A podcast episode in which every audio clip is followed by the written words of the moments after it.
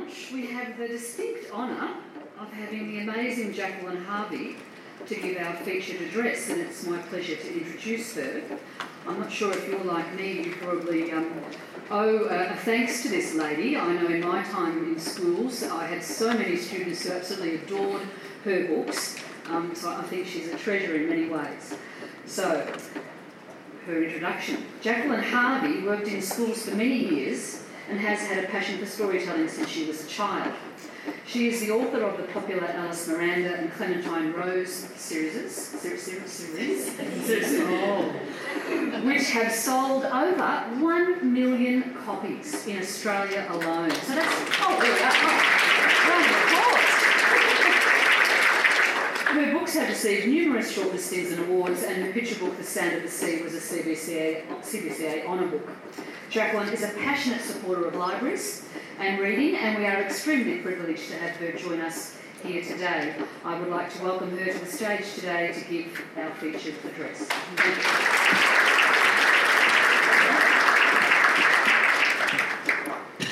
Just get myself sorted here. Um, it's an absolute honour and pleasure to be here today. Uh, I love speaking to like minded people, um, people who value books and value literacy. And uh, so today I'm, I'm, going to tell you a few stories. Uh, I'm going to tell you how, how did I get to this place in my life and where I'm at now. So, yes, I was a teacher for a really long time, and uh, I became a teacher because that lady there on the screen, she encouraged that little girl there to love school and to love education. And I can't, I mean, you, you're teachers, you know the power of a great teacher. Um, I was actually a kid who hated school up until the middle of fourth grade when I moved schools. And I went from having literally the scariest teacher in Australia, a bloke about seven feet tall who uh, was very liberal with his use of the cane, to going to Mrs. Hogan, who I adored. And you know, she could, she was way ahead of her time, this woman. She could, well, she sang, she painted, she drew, she made videos, she made films with our class when that was, you know, Super 8. Um, but my favourite part of every day was when she used to pull up the great big old chair that she had, and we would roll out those. Um, I don't know if you had these in Victoria, but we had these really scuzzy sort of um, carpet mats that we used to roll out, and we would sit on the floor and listen to stories. And I still remember um, the, the serialisation that she did of Colin Thiele's February Dragon. Still, that is in my head to this day. So I fell in love with the idea of, of books and stories when I was a kid. But becoming an author was a very mysterious career path. I had no idea how you would possibly even think to do that, and I actually used to think that all authors lived in cottages in the woods in England somewhere. so I, I became a teacher, and uh, I was a primary school teacher from uh, 1990 to 2000, and then I became a deputy headmistress of a, a pretty big girls' school in Sydney for the next uh, what, nearly nine, nine years, eight, eight and a half years, I think it was. While I was deputy head, though, I taught in the library for five years. And so it was an absolute joy that my, you know, my teaching load was to work with, I think mostly it was K, uh, K2, 4 and 6 every year in the library, and I absolutely adored it. Uh, I also got to help organise a big literary festival, the um, Abbotsleigh Literary Festival, which uh, I'm actually going back to next week to be a speaker at. Um, and I was one of the founding speakers at the Indigenous Literacy Day uh, when that first started, uh, when Suzy Wilson first started that, that up. So I was really lucky to have a broad experience of working with books and in the library.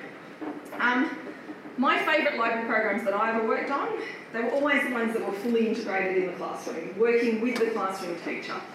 Literature units, that was my passion, was literature and being able to, you know, take books that I loved and be able to work on those with the kids. We did a picture book project that lasted a whole year with Year 6, and so we spent the first term analysing picture books and looking at what made a great picture book.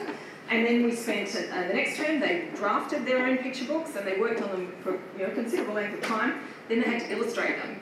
And, uh, and at the end, they were published properly as books. So that was a huge sense of achievement for those kids um, to be able to do that. I don't know if you ever came upon this, uh, this particular program, but Stories on Screen was actually a program, it was a competition with the CBCA in New South Wales. And I, uh, I had a group of year six girls who I wrote the competition, sort of what it would be, and then they had to pilot it. And I can't tell you how annoyed they were when they found out that they actually were ineligible to win it. so, because I said, no, girls, I'm sorry, no, no, we, we actually wrote this, we piloted it. Um, many years ago, and interestingly, I've actually spoken at your SLAV conference once before, and I don't know if any of you were here that time, but uh, I talked about a project that I had done with Marcus Zusak on the book thief uh, with a year six class, and, and the year six teacher came down with me. So, um, um, and that was, I mean, I, a lot of the time I think, oh, you know, the book thief is it's way too hard for, for junior, for, for younger kids. We didn't study the book, we studied themes from the book and excerpts from the book, and that was one of my favourite projects that we ever did probably helped along by the fact that Marcus is a good friend of mine and he actually came to work with the kids. So I can't tell you the power of having the author come and work with those kids was just fantastic. Oh, I thought I'd put a little picture there of um, that's uh, the book that I wrote, The Sound of the Sea. Now, as an education, educator and an author, I absolutely believe that the library should be the beating heart of every primary school in Australia. But I think it's really hard these days, and the worth of the library is so dependent on what the head of the school values, what the school leadership values, and I've seen lots of people nodding their heads here.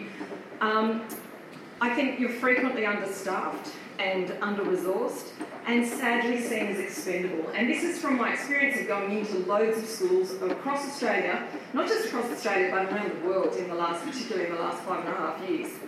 Um, they're often under threat from other subjects, so I, I, don't know if you've had the experience of, you know, oh, would you rather have a PE teacher or would you rather have a librarian? Well, in my books, you need the librarian.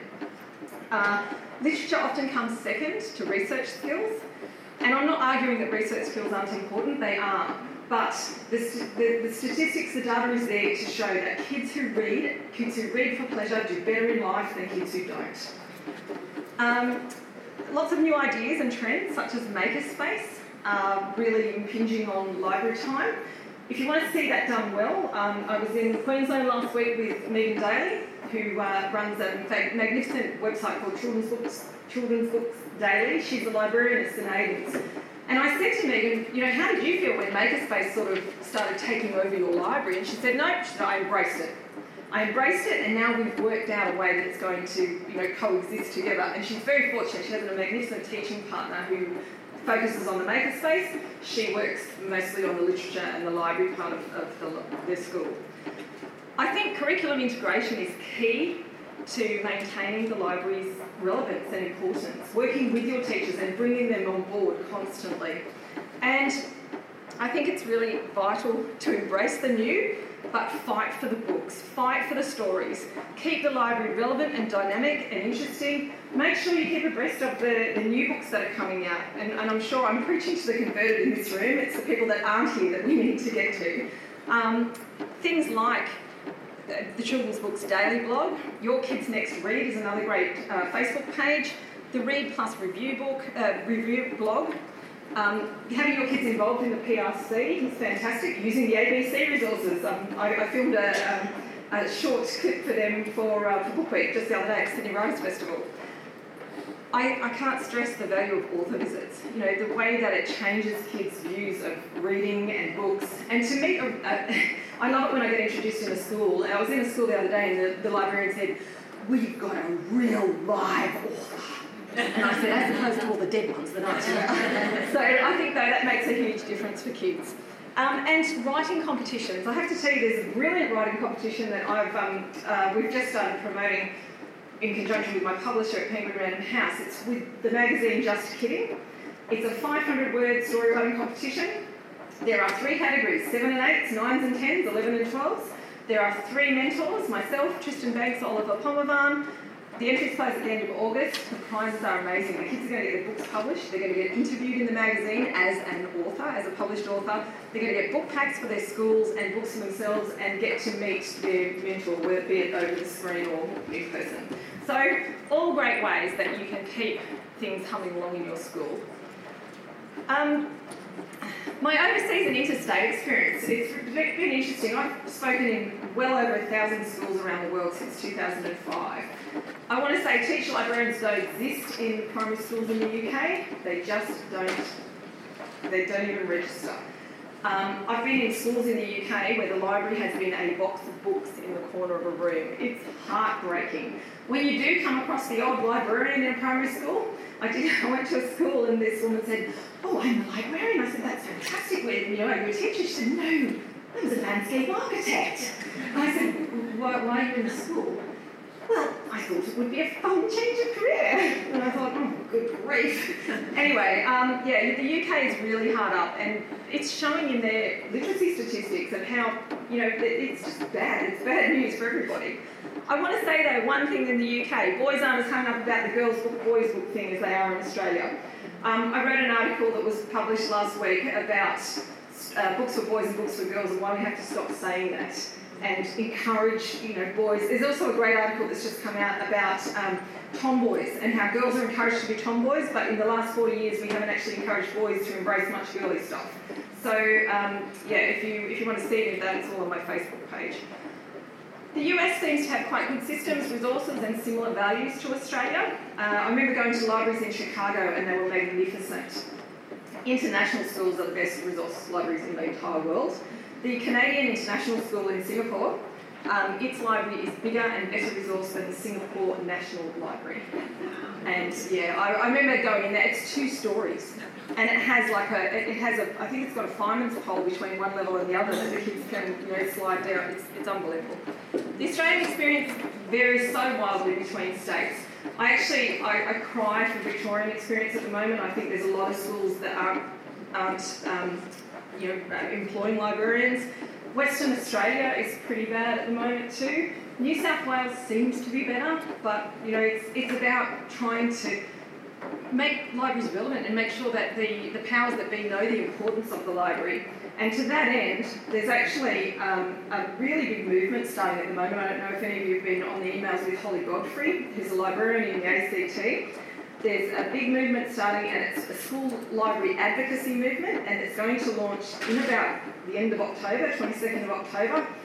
Just Google the name Holly Godfree and see what comes up. But that's something she's already asked a whole lot of authors to come on board with it. And you know, as authors, we want libraries to exist, not only to exist but to thrive. Um, generally, I think in Australia we are still better off than a lot of parts of the world, which I know is sad when you think that lots of places are losing their librarians. So what happened after I finished becoming a deputy, finished being a deputy headmistress? Um, lots of other things happened. I had a different job for a while. I was a director of development. I've been published since 2003, but actually never really considered myself a writer until I put it on my um, on the form when I was leaving the country once on the immigration form that I was, a, I was an author. Wow.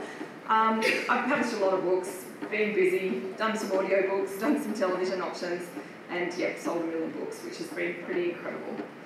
Um, so why do I write the kinds of books that I write? I always wanted to write books that were reminiscent of stories that I had loved when I was a child. So I wanted to write books that were full of mystery and adventure. You can probably see what I loved as a kid. I loved Enid Blyton. I loved, um, I, I, loved uh, Heidi was one of my favourite books in the whole world. I loved uh, Black Beauty, Anne of Green Gables. I wanted to write books that were funny and the kids were in charge. Lots of food in my stories. Family, friends, animals, romance, interesting locations. I spend a lot of time, I have spent a lot of time travelling in the last five or so years, so I use a lot of overseas destinations in my stories, but I make sure that it's very authentic. And I've got to tell you, as an author, Google Maps and Street View is my best friend. I've just been writing um, Kensy Max number two, which is set in Rome. I have been to Rome, but it was about eight years ago one screen. I had Google Maps up the whole time, and if ever I wanted to sort of think about, oh, now the kids are walking down this street, I would just put it on Street View and be able to see the sorts of places we pass. Great resource to use with kids who want to think about place in a story. Uh, I like my stories to have a bit of romance, uh, evil baddies, quirky characters, and trouble. So, um, really for me, I suppose when I started out to write, I just I didn't write for anybody else, I wrote to please myself. And when I wrote Alice Miranda, I actually took about two and a half years to write the first book because I was working full time, I could only work on the stories in the holidays. And I, I kind of thought, well, what is it that you would have wanted to read if you were 9 or 10 or 11 years of age? And I, I think that kind of that's, that worked for me. That was, that was the best thing to do. Not think about who the audience was, but to think about what I would have loved. So I wanted to talk to you a bit about what was the inspiration behind the, my new book, Kensy and Max, which came out in, uh, in March, and the second one will be out in September. So I wanted to write a spy series. I actually had the characters Kensy and Max in my head for about oh, eight years, probably even before Alice Miranda, and I just didn't know what to do with them. And I had these twins, they're 11 year old twins. Um, I knew it was going to be a mystery, of course, but the whole spy element had a, an interesting uh, way that it came about. So one of the things I like to do when I'm writing a story, I like to imagine in my head, well, what is that place? What does it look like? And then I go searching online and I look for a place that kind of matches what's in my head. So Kensy and Max, in the beginning of this story, find themselves in the, about two o'clock in the morning. They find themselves at a, a great big mansion, which they think is a hotel. And this is the, the building that was in my sort of you know in my head that kind of building and then I searched online for it. It's actually called Somerleyton Hall and it's in it's in Sussex, but in my in my story it's called Alexandria and it's in North Yorkshire. And so I've used um, this real place as, as the beginning of the story and the setting. Kensy and Max, uh, they have an unusual life, these two. They, their parents, are, uh, their mother is a doctor and their dad's a paramedic, nothing too unusual about that, but their parents work in ski resorts all around the world. And the kids have never questioned, you know, they're 11 years old, they've had this pretty amazing life, every six months they move somewhere else. But now they've gotten to 11, they're kind of thinking, we could stay in the same place for a while, a bit sick of this, you know, always going somewhere new. And anyway, the, the upshot of it is they get they talk their parents into letting them stay at their most recent school, which is actually Jindabyne Central School in, in uh, Jindabyne in New South Wales, and they've been working in Thredbo. Mum and Dad go off on a holiday and then to work with a children's medical charity in Africa. They don't get left at home on their own. They have a manny, and their manny's name is Fitz. He's always lived with them. Um, he, the kids think that he's their dad's best friend, and there's a bit more to it than that.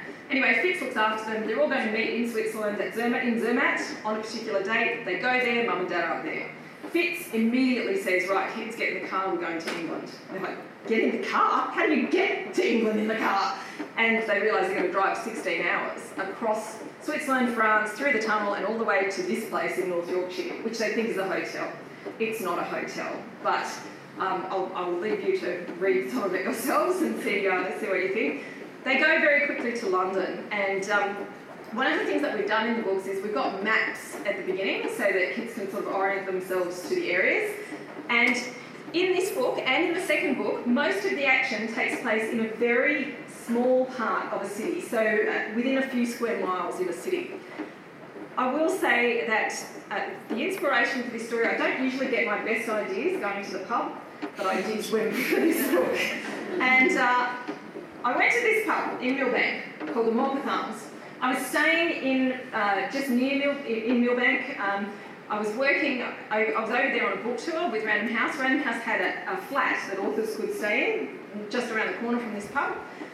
So my husband and I went there for lunch one day, and the restaurant is called the Spying Room. And I thought, who calls their restaurant? What, what, what it's called the Spying Room? Even stranger, when we got upstairs and we, we were sitting in the middle window on the second floor, and our, our table sort of faced out, you know, it was long this way and faced out across the river. And they gave you a pair of binoculars on your table. And I was like, you're supposed to spy on other people's lunch and see whether it looks any good? No, you're meant to spy on this place because it sits directly across the river from MI6.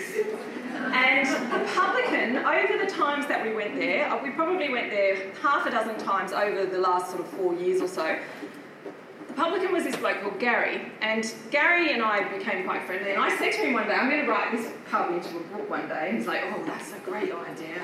anyway, he said to me, he, I, I, said, I think I'm going to write a spy series. And he said, oh, I'll tell you something interesting about MI6. He said, I've worked in this pub for 16 years. He said, in 16 years, the lights go on and off. He said, computer screens go on and off. He said, but you know what? There's never anybody in that building. and I thought, of course not. Why would you tell the whole world that that's where your spies are? I mean, we've all seen it in the James Bond movie and the start of the um, London Olympics.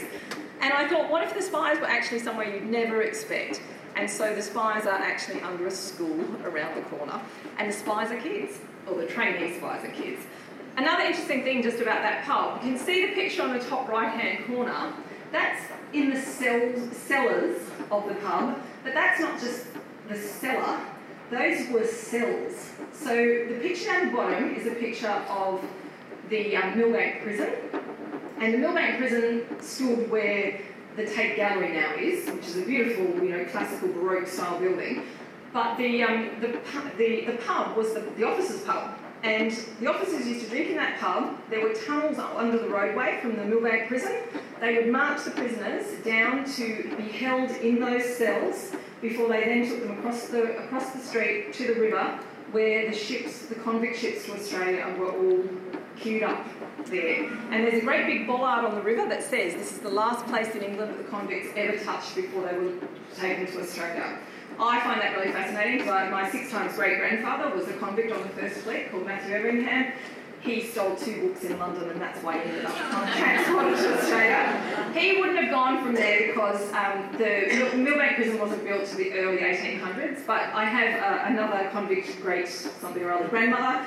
She's the subject of a book called, I think it's called like Wenches and Rabble Rousers, and uh, she started a prison riot in Tasmania, so she was a bit of a, a feisty lady. Um, so anyway, lots of interesting history in the story, and that's something I try to do in every book that I write. I try and make sure that there are are elements of fact in there that you can study with the kids as well. So anyway, MI6 is in there. As I mentioned, uh, second Kensy Max is coming out in September. I actually have the manuscript for it in my bag, right under my feet at the moment. I'm, I'm just at the structural edit stage at the moment. Um, what else was I going to tell you? Oh, for those of you who have kids who like Clementine Rose, um, I, I feel, I'm feeling really guilty about this. I was meant to have Clementine Rose come out in August, and I've just been so busy with Kensy Max and, and writing the latest Alice Miranda. So it's going to come out in December, but it looks like this. We've got the cover. It's called Clementine Rose and Bake Off Dilemma. Um, think of any bad pun for buns in the oven, and that'll have you covered on this story. Um, I might have a um, oh, the other thing is we do have teachers' notes, and one of the things Penguin Random House do really well is teachers' notes for uh, loads of the books that they put out. So um, if you want to use Clementine Rose, there is one called the Treasure Box, which fits nicely with the book week theme this year. Um, and also Alice Miranda, you may have noticed out there that Alice, Alice Miranda in Scotland has just come out. In fact, it's the official launch today. So uh, we, could, officially say Alice Miranda, well done, you're out there in the world. Uh, I had a ball writing this book. When I, when I write a book, I like to immerse myself in the culture. I spent hours listening to um, people speaking with really, you know, Scottish accents. Because when I write a book, I read it out loud. And so I like to be able to read it in the voices. And I was really struggling with the Scottish accent for a while. I'm, I'm quite reasonable with an Irish accent, but the Scottish one was doing my head. So I listened to a clip with a little girl and her dad. Um, and he's a comedian, and she was only three. And this little clip, clip sort of went along these lines. She said, Dad, I don't understand about Easter. And she said, he says, I love what's wrong with Easter. I don't understand the characters. What characters? Well, are Jesus and Easter Bunny like best pals? anyway, it goes on like that. So I have listened to it so many times, so when I have to record the audiobook, I'll be all good on, on the Alice Miranda in Scotland. Um, also, I, as I said, I use a lot of photographs to inspire things. So it's set, you know, partly at Edinburgh Castle. There's a Highland dancing. Tomorrow I'm having a launch at Dymocks in George Street in Sydney, and we've got a Highland dancing troupe. I'm so excited. uh, we weren't allowed to have a bagpiper. Um, I think that's a classic. That guy's cheesy. That's like a money. Um, caber tossing. That was another thing. One of the uh, one of the teachers in Alice Miranda, the PE teacher's name is Benitha Wall.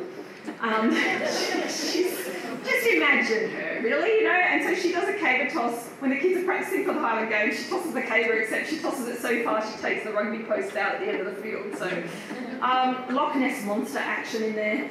Uh, I had to put in golf. I'm a mad keen golfer, and uh, I had my best golfing moment of my life at St Andrews, so um, I had to put in a bit of golf.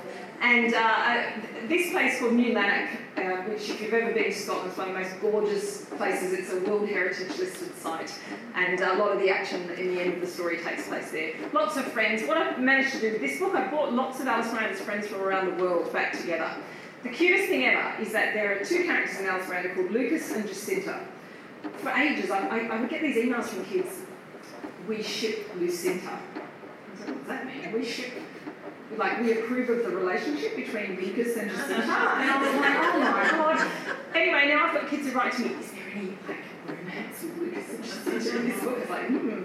In fact, in this book, they have their first proper kiss, but it's so innocent, I can't tell you. It's, it's quite hilarious, but really innocent. And uh, so I should satisfy the Lucinta fans in this one. Again, some teacher's notes. If you want to find out more about me, or what your students do, uh, I have a website with lots of information on there.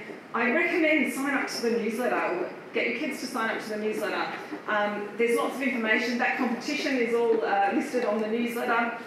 I, I have competitions each month. I reckon I would I send at least three, if not five books to kids all around, not just Australia but around the world, who win prizes every month.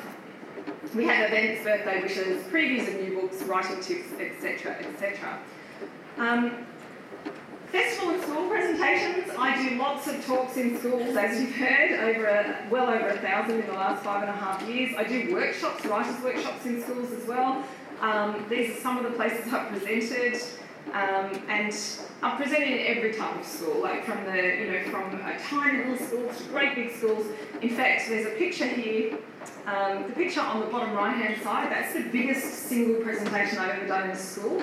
It was at a girls' school in Singapore. There were 1,500 kids in that presentation, and there was no air conditioning in that hall. Um, it was, uh, yeah, it was pretty full on. But that's a picture of Tristan Bancks and I doing the Sydney Writers Festival. I'm one of those people, I thrive on a really big crowd. Lots of people go, oh, I hate talking, know, I'm like, no, bring it on, the bigger the better. Um, as an author, there's a lot more things that you do these days than just write. So, you know, festivals are one thing, bookshop events and launches. You might notice there's a quite handsome looking guy in the middle of the picture there. Does anyone recognise him? Anyone know who that is? Someone's whispering. No, you don't recognise him? It's Marcus Zusak. He's about to bring out his first book in 13 years. So uh, he actually launched Alice Miranda for me. So uh, there you go. Uh, media is another fun thing that we get to do. Uh, I was telling my taxi driver yesterday, we were looking at the, the, the Star, the Melbourne Star, as we came in. He said, Oh, I've never been on that. I said, Oh, I went on it last time I was down here, but I went on it with a film crew with Channel 9, and we, we did a, a lap for a, a TV thing. Um, the other thing that I, I, do is quite a few different charities. One of them is that I'm an ambassador for Dymocks Children's Charities, and uh, also I'm an ambassador for Room to Read. There, so I do sort of one in Australia and one outside of Australia. And other jobs you do as an author these days, answering fan mail, maintaining your website, publicising events, social media, written interviews, and most importantly is writing the books. So um, just to finish up, thank you so much for, for having me today. It's an absolute pleasure, as I said, to speak to the converted, and I know that you know you're all working so hard to make and keep libraries relevant in your school, and I wish you all the very best. And uh, yeah, just keep fighting the good fight. Thank you. Thank you very much, Jacqueline. Sure you all enjoyed that very much.